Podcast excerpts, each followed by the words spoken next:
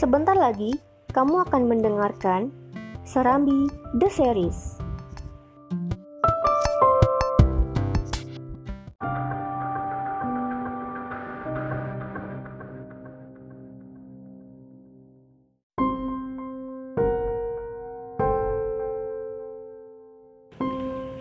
Assalamualaikum warahmatullahi wabarakatuh. Selamat malam Viabilia.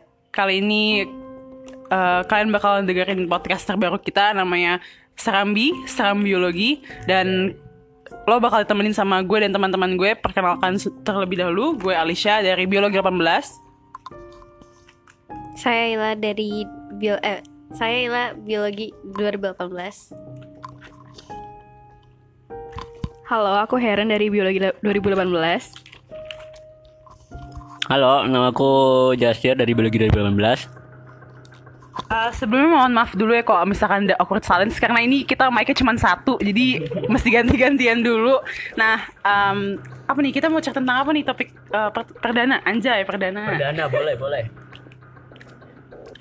Ini dong uh, request ya kali aku di request dari aku sendiri ya. Pengen ini sih pengen review tentang apa ya review dari mungkin kalian punya uh, referensi kayak film atau semacam gitu. Soalnya kan ini kebetulan nih malam ini kan malam Jumat nih ya. Aduh, kayaknya serem nih kan juga kita ada di Serambi nih cerita serem biologi. Jadi request dong bagi kalian yang punya uh, mungkin dari kita bisa review dari uh, Twitter kah atau film kah gimana menurut kalian?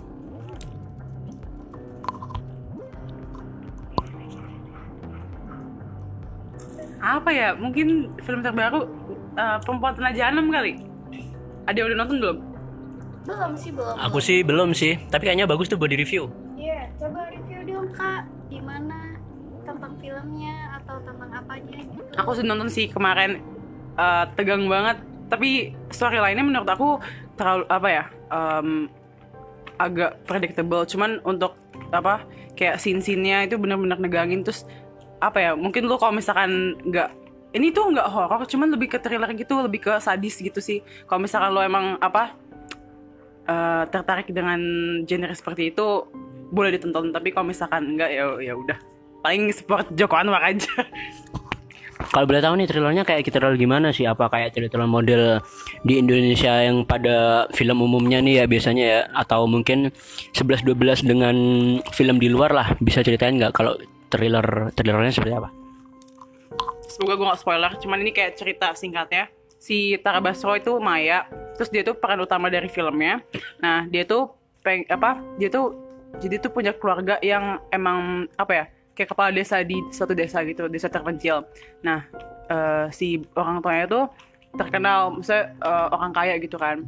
Terus um, Nah si Maya ini udah pokoknya udah lama gak sama orang tuanya dia di kota terus akhirnya mau cari warisan dari orang tuanya nah ternyata pas dia mau ke desa itu rakyat-rakyat di desa itu tuh pada apa ya pada kesel sama keluarga gitu apa soalnya kayak ada kutukan gitulah ke anak-anak yang ada di desa itu. Kayak lahirnya tuh tanpa kulit yang kayak gitu. Nah makanya kayak semacam kayak si Tarabasu tuh masuk ke mulut harimau gitu kayak apa apa soalnya di mau dicari sama rakyat-rakyatnya untuk dibunuh ya kayak gitu. Ya kalau boleh tahu berarti kan ceritanya ini agak agak ke tradisional ya. Mungkin ya lebih ke masih megang apa ya istilahnya masih megang erat budaya kan? Berarti kan cerita-cerita terdahulu. Dari situ mungkin menurut lu sendiri gimana sih? Apakah ada ini nggak sih kengerian tersendiri atau gimana tuh? Gue juga penasaran sih gimana sih ceritanya sebenarnya? Mungkin uh, apa ya istilahnya ya? Review dikit lah tentang gimana film itu menurut lu bagus apa enggak sebagai film horor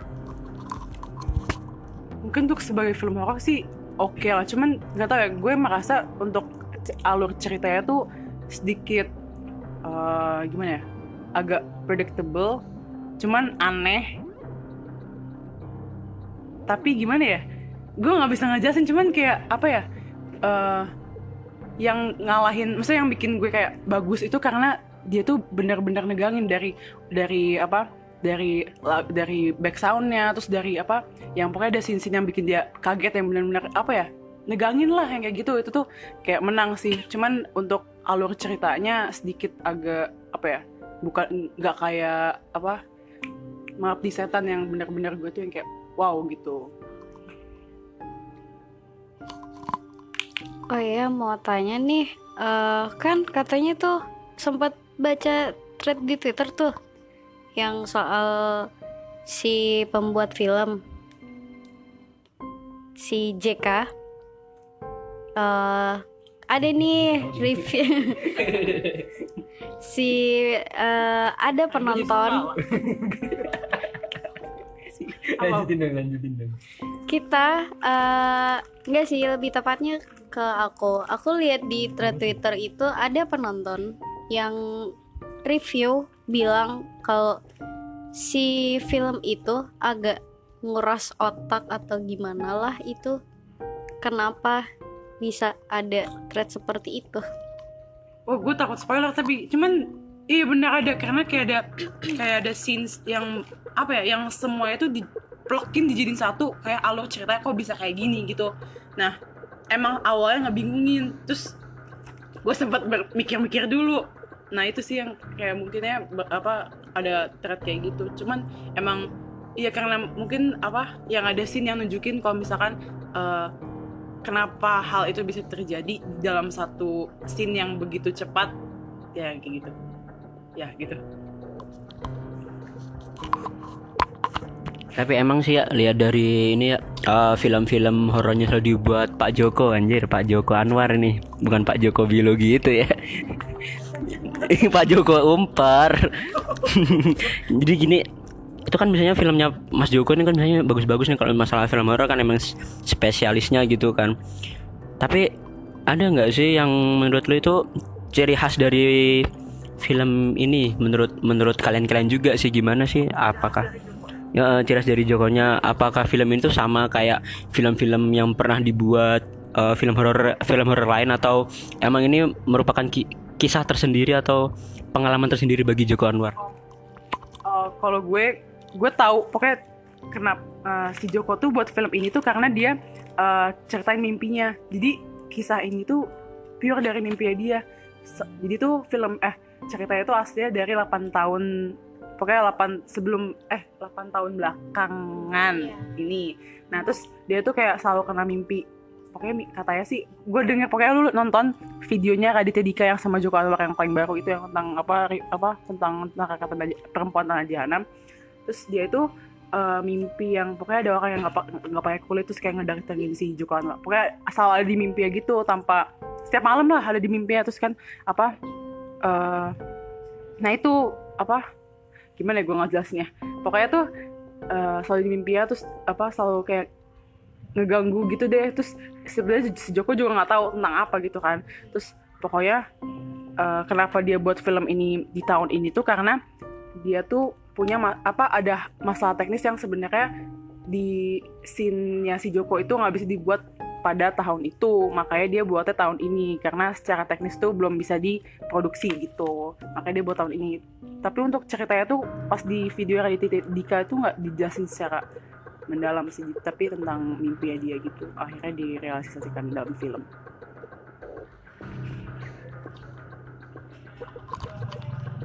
Lama-lama spoiler juga nih ceritanya ya. Jangan sampai spoiler lah. Tapi jujur sih emang gue penasaran juga kan sama film apa perempuan tanah jahanam kan ya?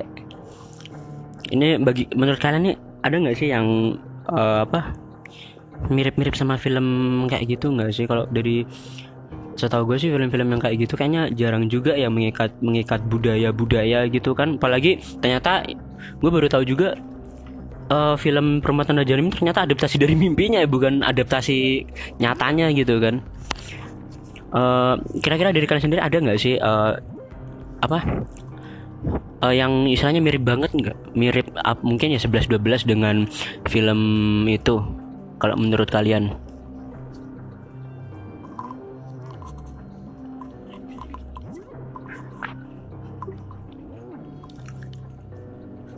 Ya gue inget-inget lagi sih kayaknya ada ya kali ya ada ya. Cuman gue pernah lihat film apa sih namanya gue inget-inget lagi nih eh judulnya siapa ya? Apa ya? Eh, mungkin Iya yang 11 12 itu apa ya kira-kira?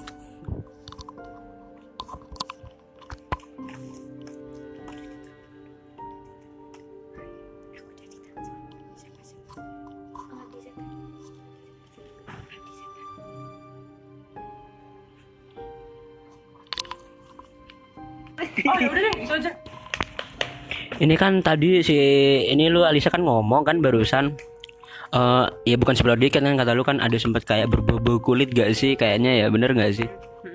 itu udah di trailernya kok pokoknya ada orang yang tampak kulit itu Gue aja belum lihat masalahnya trailer itu. Cuman gue pernah lihat nih film yang berhubungan dengan sama kulit kulit. Tapi gila emang horor banget. Ini gue cerita dikit ya. Eh, mungkin bagi kalian juga pernah lihat film apa ya judulnya? Eh yang polisi bukan Bukan, bukan polisi. Iya, tapi di akhir cerita ada polisinya. Cuman kayaknya ini apa judulnya? Taking Deborah Logan apa ya? Itu tuh cerita dari eh, dari Jerman atau gimana gitu ya. Eh, jadi ceritanya tuh kan eh di awal diceritain diceritain di awal itu modelnya itu model film ini tuh kayak eh, apa? Science science supernatural. Science supernatural di mana cerita ini masih ada hubungan dengan salah satu ritual. Di mana ritual itu eh, mempertontonkan ritual seorang laki-laki pada padahal itu dia itu seorang peneliti gitu loh. apalagi peneliti ular di, pen- di peneliti ular gitu kan karena dia terobsesi dengan ritual jadi akhirnya eh dia terobsesi dengan ritual yang agar dia bisa itu abadi gitu kan. Dengan cara apa? Dengan cara membunuh lima wanita. Anjir kejam banget dah Lah masalahnya tujuan dia ti- tidak sampai kecapean tuh. Hanya membunuh empat wanita. Dan di situ eh, di saat dia ingin membunuh wanita kelima ternyata dia dibunuh. Dia itu udah mengincar si wanita kelima. Ternyata sih kayaknya si wanita kelima ini eh, udah tahu niatnya dia kan. Akhirnya dia membunuh balik. Dan si wanita ini tidak sendirian waktu itu membunuhnya bareng sama eh, tetangga laki-lakinya. Sampai situ sampai mereka berdua tua ternyata si pembunuh peneliti ular itu masih penasaran kan masih misalnya masih gentayangan dengan ingin eh, meneruskan meneruskan ritualnya gitu kan. Jadinya itu mem- eh, masuk ke roh si ini si incaran yang awalnya jadi incaran kelima gitu kan terusnya karena dia udah tua gitu kan. Dia udah tua anaknya cewek kan sebatang kara juga. Jadi cerita itu digila ngeri banget. Itu masalahnya karena berhubungan dengan ular ya si wanita yang dirasukin itu kayak kulitnya kemas lepas gitu loh Duh ngeri gila. Masanya dia kayak bersisik Dia juga bersisik dan penyakit. Karena di awalnya kan dokter juga ngiranya itu penyakit kan Penyakit kok aneh gitu kan. Lama-lama dia sifatnya kayak ular gitu kan. Gara-gara apa? Gara-gara si uh, pembunuh yang gentayangan tadi itu. Ini ceritanya gila. Itu emang bener-bener ngeri banget. Banyak Banyak apa sih ya jam scare-nya gitu loh banyak jam scare-nya daripada trailernya sih cuman horor banget itu menurut gua. Itu udah masalah kayak kulit kulit kulit kulitan anjir. Udah nyampur sama serem nyampur sama biologi juga tuh ceritanya. Kalau kalian dari kalian sih ada nggak sih eh, eh, film-film yang menurut kalian itu sedikit gimana gitu seram gitu atau gimana? Jadi jadi ini aku kayak apa ya pengen review ini film horor ini dari Korea. Film judulnya tuh Gonjiam Haunted Asylum. Jadi film horor ini tuh beda dari film horor lainnya. Soalnya dia tuh modelnya tuh kayak paranormal activity gitu. Jadi gimana ya? Kayak kamera-kameranya tuh kayak kamera yang misalkan dipasang di kayak di kepala atau CCTV gitu. Jadi jump scare-nya tuh kayak ngerasa nyata banget gitu. Heeh. Kayak dokumenter gitu. Terus di sini tuh jadi Gonjiam ini tuh sebenarnya emang ada. Jadi dia, dia tuh rumah sakit jiwa yang emang terbengkalai di Korea. Terus akhirnya dijadiin tempat buat itu buat apa sih namanya? Uji nyali. Oh buat uji nyali buat uji nyali gitu. Ini Itu di film itu juga bener kan? Bener. Jadi ini tuh beneran ada. Tapi kalau di kalau aku baca artikel-artikel gitu sebenarnya penjagaan di rumah sakit Gonjiam ini tuh ketat banget. Jadi nggak sembarangan orang bisa masuk. Tapi sebenarnya juga di filmnya tuh juga diceritain dia tuh juga kayak ngebobol gitu. Jadi dia tuh lewat hutan heeh, lewat hutannya bukan lewat yang depannya sih. Terus juga kalau kabarnya sih ini tuh udah digusur tapi belum tahu juga sih. Jadi ceritanya tuh dia tuh ada yang kayak semacam youtuber. Dia tuh pas ini tuh pas dia lagi huntingnya ini itu tuh dalam model live gitu loh dalam model live terus itu kan ada satu orang yang kayak semacam dia itu jadi monitornya di base camp. Nah, yang lainnya itu dia tuh disuruh buat masuk ke ke rumah sakitnya ini, ke gonjiamnya ini. Awalnya tuh yang kayak biasa aja sih, kayak apa ya, yang nggak ada apa-apanya. Terus juga pas awal-awal kayak jam scare yang awal-awal itu kayak emang sengaja dibuat-buat sama beberapa tokoh yang emang udah disuruh sama si ini yang dia operatornya yang di sini. Tapi pas di akhir-akhir ternyata tuh yang kejadian-kejadiannya tuh emang bener-bener emang bener-bener bukan mereka yang mengontrol gitu loh. Terus pada akhir as- langsung endingnya aja. Kalau endingnya spoiler nggak sih? ya enggak juga sih Jangan spoiler. jangan spoiler lah paling enggak Intinya dia tuh tetap ada hantunya, tetap ada kayak yang gimana ya di ruang-ruang gitu. Emang sih kayak beneran kayak nyata gitu loh. Soalnya di rumah saya itu juga diliatin kayak ruang tempat si itu direkturnya terus juga tempat kayak apa sih laboratorium gitu. Jadi nanti tuh ada mikroskop mikroskop apa segala macam terus nanti langsung ke en- endingnya nggak ya? Kasih tau lah. Hehehe. Spoiler banget sih. Ya intinya yang terjadi di sini tuh kayak nggak nggak bisa ditebak sih menurut aku dan menurut aku sampai sekarang tuh ini film horor yang emang aku paling takut banget sama film horor ini soalnya rasanya tuh kayak kayak beneran meng, beneran lihat gitu Masa hantunya tuh kayak dari jauh, kayak biasa gitu atau tiba-tiba dia deket ke kamera atau gimana? Iya, jadi kayak hantu-hantunya tuh kayak semacam cuma terpantau dari CCTV. Jadi misalkan si orangnya yang masuk ke rumah sakitnya ini, orangnya yang ini yang bawa kamera ini tuh hantunya tuh bakal kelihatannya tuh dari dari CCTV kalau nggak dari kameranya ini. Terus kan mereka juga bawa kamera tangan. Oh, berarti secara mata telanjang mereka nggak bisa lihat gak ada hantu apa gimana? Iya, jadi mereka tuh bisa lihatnya tuh pas di scene akhir-akhir. Oh, um, Pas di akhir-akhir mereka tuh baru kameranya tuh baru bisa menangkap si hantu-hantunya ini. Terus apa ya?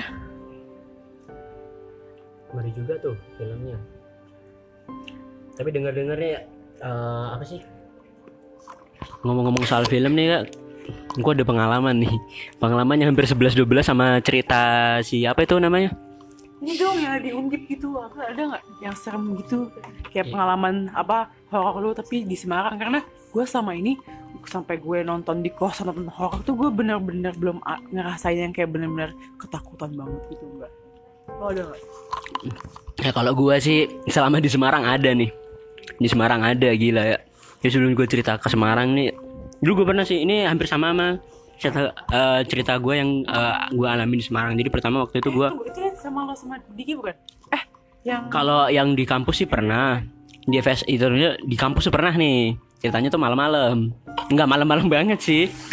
Eh, kita berempat tuh. Kita berempat. Di lantai tiga, lantai tiga gedung gedung A enggak sih ya gedung A ya? Di gedung A, lantai lantai tiga gedung A. Cerita. Eh, ya kita ada di sekre berempat. Jadi itu sebe eh, kelar mereka sholat maghrib. Lah temen gue bilang, eh itu si A barusan jalan lewat tuh lah temen gue langsung nyamperin keluar gue juga ikut keluar kan posisinya kok nggak ada siapa-siapa juga iya terus si temen gue bilang lah tadi gue ngelihat anaknya. Gue panggil-panggil si A, A cepet dong sini. Malah dia nyelonong aja terus ke sana. Bar- setelah itu kita ke- keluar eh, ngelihat keluar apa keluar ngeliat bareng dia tuh dada dada di bawah. Woi woi lah tadi kenapa lu kayaknya ke atas dah nyelonong lewat aja. Ngapain lu turun lagi? Kapan aku lewat? Ke si A bilang barusan kelar sholat Anjir, tadi siapa dong yang lewat? Itu yang di Semarang ya. Jadi eh, bareng sama temen sih. Kalau dari gue sendiri ada bener-bener menurut gue itu gila horor banget dah. Maksudnya gue ng- ngalamin kejadiannya itu di ini sih di kamar. Bayangin jam 12 malam. Itu bener-bener gila, gila banget di kos. di kos lah di kos jadi ceritanya tuh malam-malam nggak tahu sih hari apa cuman yang jelas itu gue masih inget jamnya di jamnya tuh sebelum jam 12 di antara setengah 12 gue lagi posisi rebahan. Tidur nih di kasur kan. Kamar ma- kamar mandi kan kamar mandi dalam tuh kamar mandi dalam kamar. Terus pintu kamar gua kunci. Pintu kamar gua kunci terus eh, jendela posisi buka cuman dengan keadaan si gordennya nutup. Lah malam-malam tuh hampir setengah 12 ada orang teriak woi woi kayak ini si truknya kayak ini ya apa sih si eh, anaknya kayak antusias main game gitu kan gue kira apa kan. Pas gue masuk lagi eh pas di kamar mandi gue kan nggak ke kamar mandi sama sekali. Dari habis isa nih sampai jam setengah 12 gue cuma rebahan tidur. Lah bayangin coba ada suara cewek nangis di kamar mandi. Kalau mandi iya kamar mandi gue wewe? Hah? Ya WW itu ternyata anak bawah anak kamar bawah ada hubungannya sama. nggak ada nggak ada hubungan sama cewek. Lah gue posting dong positive thinking. Kalau itu kayaknya suara teriak cewek itu eh, dari kamar bawah gue gitu kan. Gue lantai dua. Kamar bawah kan eh, ini kan eh, cutting kan. Gue mikir ah paling pacar si cutting kan gue gitu. Kok semakin kedengaran di kamar mandi? Lah pas di kamar mandi gue kamar mandi tertutup. Kamar mandi tertutup tuh. Terus habis itu kok lama-lama kayaknya risih juga ya. Risih juga gue diem aja sih diem aja terus? Teman yang bawa teriak lagi. Gue langsung keluar lagi dong. Aduh kok kayaknya nggak aman ya di dalam. Akhirnya gue sejenak berhenti sejenak di luar nenangin diri masuk lagi. Dan hampir jam 12 gue masuk lagi rebahan lagi. Di kamar mandi terdengar bukan suara cewek lagi. Orang mandi. Serius? Serius serius serius ini serius. Bukan orang mandi sih tepatnya ya? Jadi eh, di kamar mandi gue ada shower showernya tuh nyala tapi showernya nggak nyala sekenceng deras deras enggak cuman kayak eh, kemericik air percikan air itu suara kemericik air gitu kan ya itu kan suara shower di kamar mandi anjir gue mikir lah kalau dari. Iya kan misalnya di kamar gue sendirian tuh nggak ada siapa-siapa. Kalau di kamar bawah ada orang, lah gue positif thinkingnya di kamar bawah pasti ada orang tuh di kamar bawah. Masalahnya kok kemericik eh, percikan airnya kedengar sampai kamar gue kan nggak mungkin tuh kayaknya. Gue gue langsung mikir aneh-aneh di waktu itu. Ini gimana deh kok suara percikan airnya semakin Kamar mandi sampai mati apa? kamar mandi lampu mati. So iseng nyalain. gue gak iseng gue gak berani gerak sumpah Alicia gue gak berani gerak di mana sih gue langsung terdiam kaku aduh gimana gue mau gerak gue tapi hapian maksudnya bayangin ya gue tidur bahan dengan hadap ke arah kamar mandi enggak serius tapi ini serius gue Gue cuma astagfirullahaladzim gue harus ngapain? Ya Allah gue mikir-mikir gitu kan. Terus eh kamar mandi itu nggak terlalu lama juga sih paling sekitar beberapa menit doang. Percikan air selesai. Gue gak seneng tuh. Kok alhamdulillah nggak ada apa-apa. Eh suara teriakan lagi. Orang cewek nangis di kamar mandi. Bayangin kamar mandi dalam kamar mandi gue di kamar gue kali. Mm-mm. di awal terus percikan air langsung nangis lagi deh nangis. kayak kesakitan masih di kos itu? Iya masih di kos. Anjir serius. Ini gue awalnya juga cerita ke beberapa temen, cuman mereka nggak percaya. Terus eh gue bilang nggak harus percaya, silakan silakan silakan kalian percaya apa tidak. Lah cuman temen gue yang biasanya juga main ke kamar gue, dia ngerasain juga masalahnya di hari yang sama apa beda? di hari yang beda setelah kejadian gue. Ini gue masih ingat eh ternyata kayaknya ada beneran ya udah kalau ada beneran ya udah santuy aja. Terus temen lu gimana?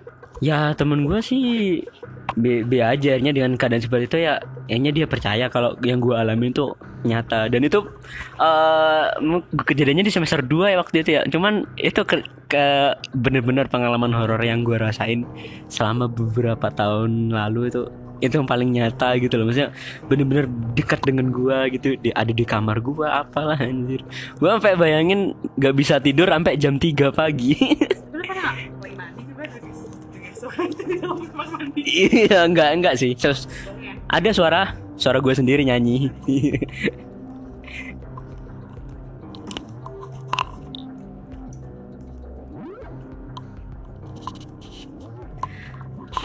Oke, jadi eh, aku baru masuk nih, maaf ya. Kenalin dulu, nama aku Vicky dari Bioteknologi 2018.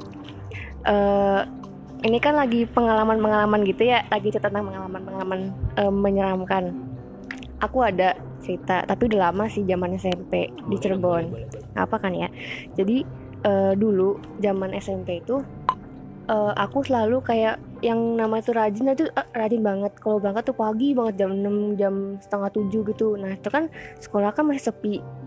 Anak SMP siapa sih berangkat pagi-pagi gitu kan kalau nggak ada kayak macam pengayaan kayak gitu. Nah pernah suatu suatu hari eh, kelas 8 jadi eh, kelasku itu papan tulisnya yang kaca gitu loh. Jadi belakangnya papan terus dilap dilapis lagi sama kaca bening. Oh, nah iya, kayak gitu kan. Nah itu posisinya masih jam 6 6 berapa ya? 6.30 tapi masih agak gelap gitu. Kalau kelas kan masih kayak apalagi nih posisinya kasih pojok deket deket kamar mandi kan. Nah aku datang tuh nyampe jam 6 lah. Nyampe kelas gelap masih gelap tuh. Eh, dan nggak tahu kenapa waktu itu aku datang tuh nggak nggak nyalain lampu. Jadi kayak masuk langsung duduk aja gitu duduk.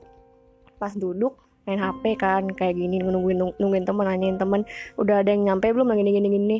Nah pas lagi main HP aku ngedongak itu aku diem. Ngeliat ke papan tulis. Aku diem kayak diem. Lewat. belum belum belum belum belum nah pas lagi diem ini kayak diem ke depan terus main HP lagi. Terus pas lagi main HP lagi baru ngeh. Pas tadi aku ngedongak ada eh, sosok enggak ya pokoknya sosok. Dia itu misalnya misalnya gini. Kayak reflection gitu atau emang di- Reflection. Oh. jadi di kasnya itu ada ada kayak pantulan orang cewek rambutnya ngejuntai ke depan dan ngadepnya ke jadi misalkan aku kayak gini nih di samping kananku dia kayak kayak gitu. Di di depan di di di di, di, di- sebelah. Di sebelah aku nunduk kayak gitu aku kayak itu apa? Dan bodohnya tuh bu- bukannya kayak Lari. bukan lari bukan takut di mana. Jadi kayak Penasaran gak sih jadinya? itu apa? Malah takut gak sih malah pengen Iya bunuh. kan? harusnya kan har- harusnya kan takut kan. Ya kayak lari, lari gitu ini mah enggak. Kayak diem aja diem. Terus ya udah gitu main HP lagi. Maksudnya, enggak nah ngenya itu pas pas siang. Pas siang pas lagi ngapus papan tulis. Ternyata itu? Ngelihat loh ini kan pantulan ya? Ini kan kaca. Terus tadi pagi apa? Rambut loh maksudnya kayak kayak orang lagi nunduk kayak ya gitu lah Iya, posisinya iya. kayak rambutnya ngejuntai ke bawah dan posisinya di bawah rambut itu kita gitu loh. Ngerti kan Ngeri, ngebayangin kan? ngeri, ngeri, ngeri. zaman SMP sih itu. Ya, ada ngeri, lagi nggak yang punya pengalaman? Eh, zaman SMP SMA atau sekarang mungkin? Atau di semua orang kali? Nggak apa-apa nggak Boleh, apa-apa nggak boleh, apa-apa nggak apa-apa. Jadi ini sebenarnya pengalamannya tuh belum lama sih pas semester 3 ini Itu di di kos aku ya dan kos aku tuh emang terkenal daerahnya tuh kalau aku naik gojek tuh sering tanyain Mbak kalau malam-malam lewat sini berani oh iya Pak tapi Di mana sih? Di mana? Boleh tahu? ya rahasia dong disensor dong Iya, sorry, sorry.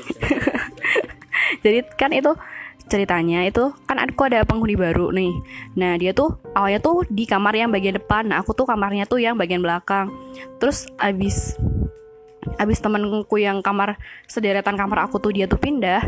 Nah mbaknya yang kamar depan ini tuh pindah di sederetan kamarnya aku. Nah pas pas malam-malam kan aku karena sering begadang kan ya ngerjain laprak.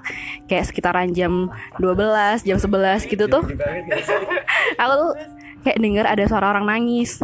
Nah kan kan orang nangisnya tuh kan suaranya tuh kayak gimana ya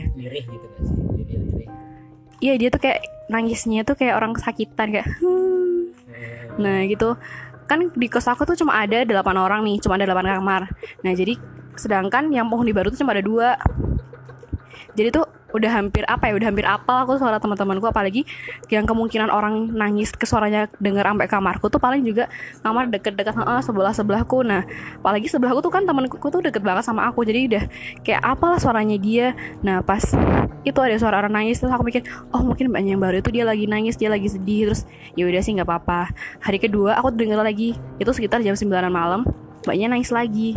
Terus aku mikir oh mungkin mbaknya itu emang lagi sedih banget apa gimana entah ini yang ketiga atau yang ah, entah yang ketiga atau keempat pokoknya pas itu tuh sekitaran jam jam sembil jam 10-an nah ada suara nangis lagi terus aku mikir oh mungkin banyak emang lagi sedih banget terus aja kan?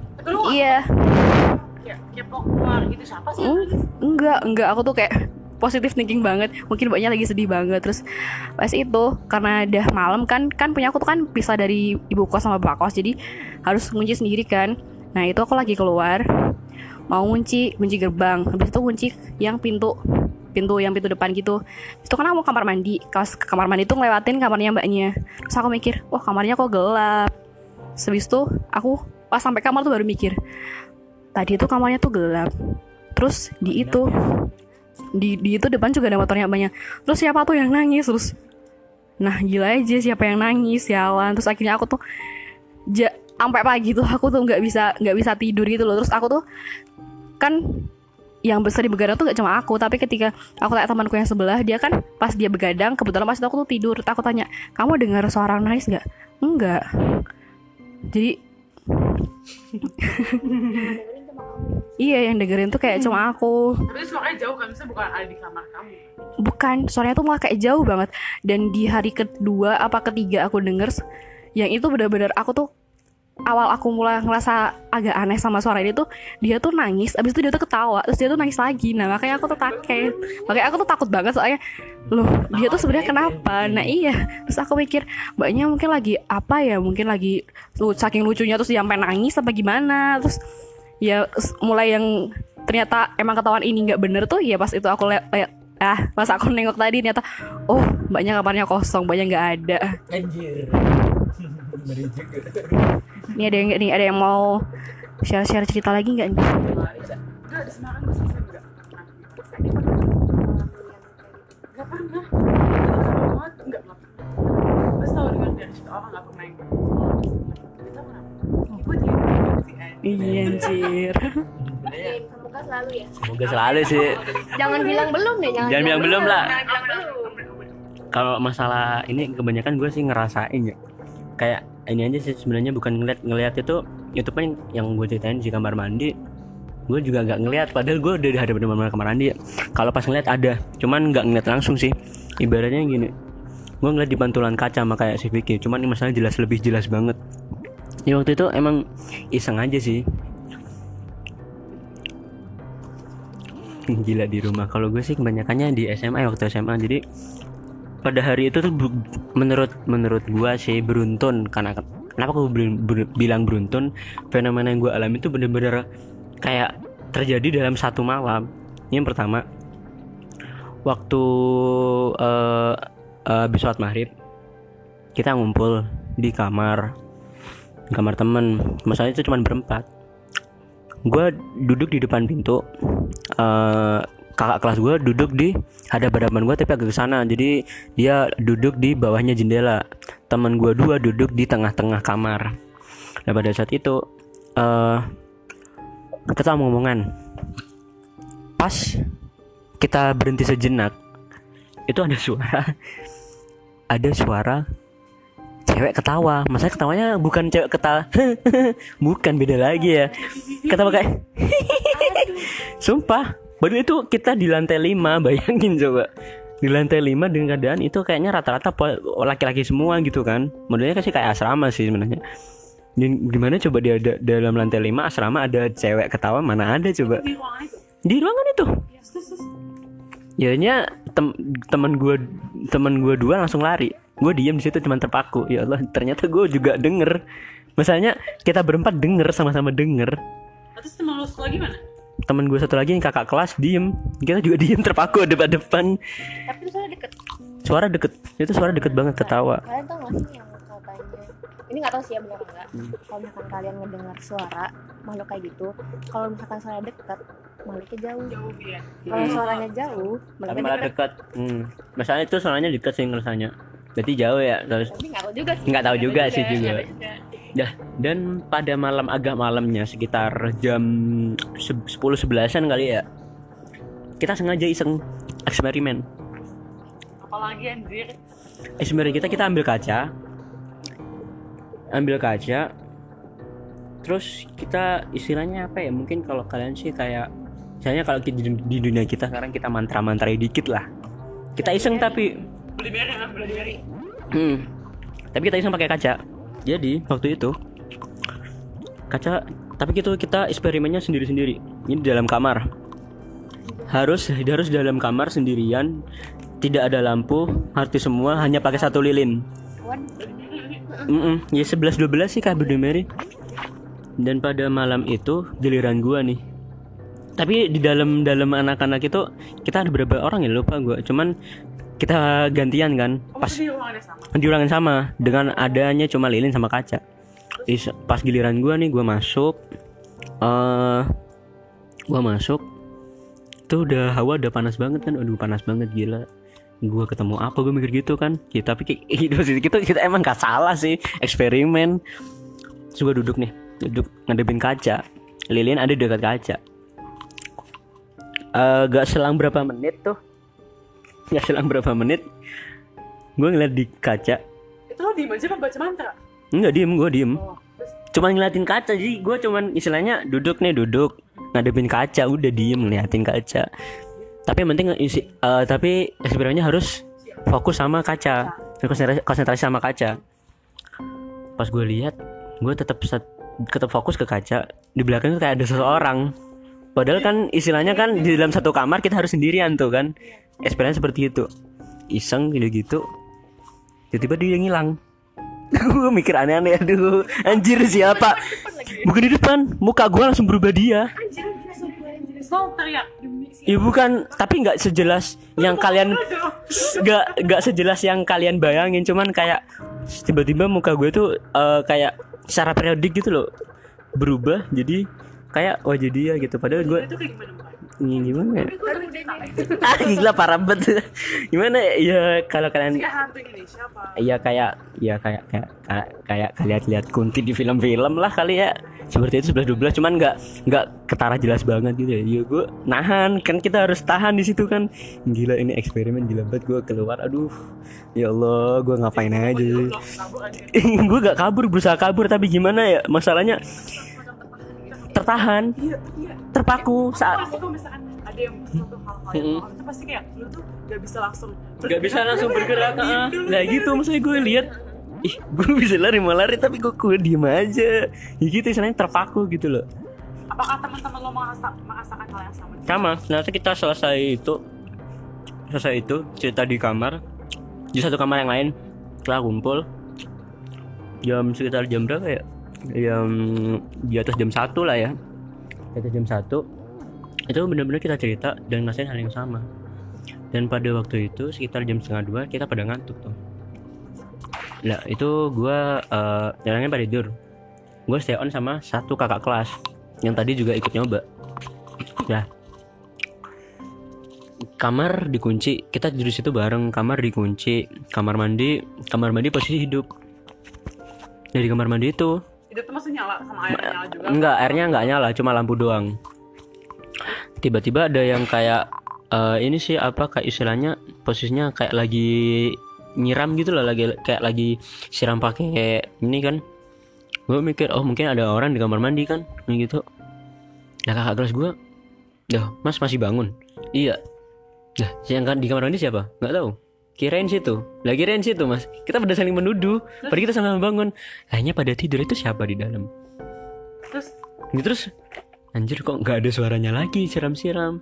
Ya, kita takut kita langsung keluar kamar coba. ya, ada tuh. Di, kita keluar dari kamar posisi itu aduh gila anjir padahal kamar dikunci kan nggak ada yang bisa masuk dari luar ke dalam orang pada tidur semua Ya, kita mikirnya posting aja mungkin anak-anak kali ya kita ma kita mau masuk kita masuk suara air masih ini masih masih kayak itu sih ada orang nyiram gitu loh. Heeh, kayak nguras itu anjir kenapa kita nggak ini aja ya?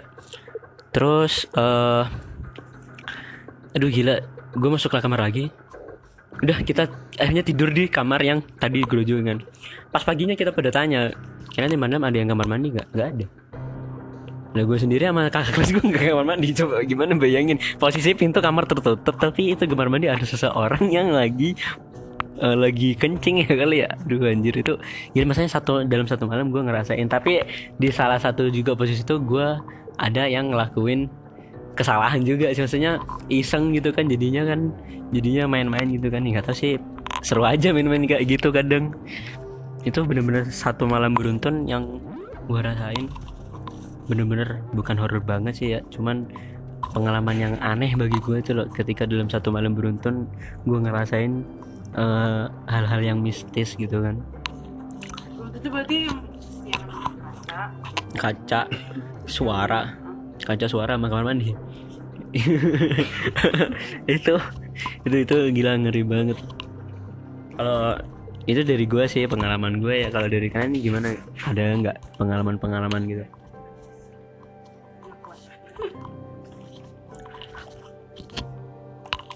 Oke nih, kayaknya waktunya udah nggak apa eh, nggak banyak.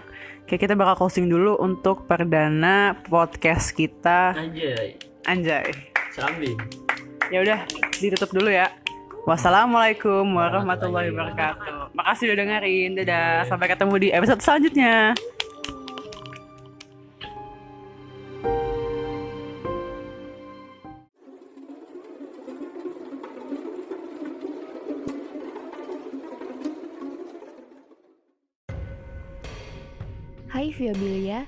Makasih ya udah mau dengerin Serambi di series malam ini.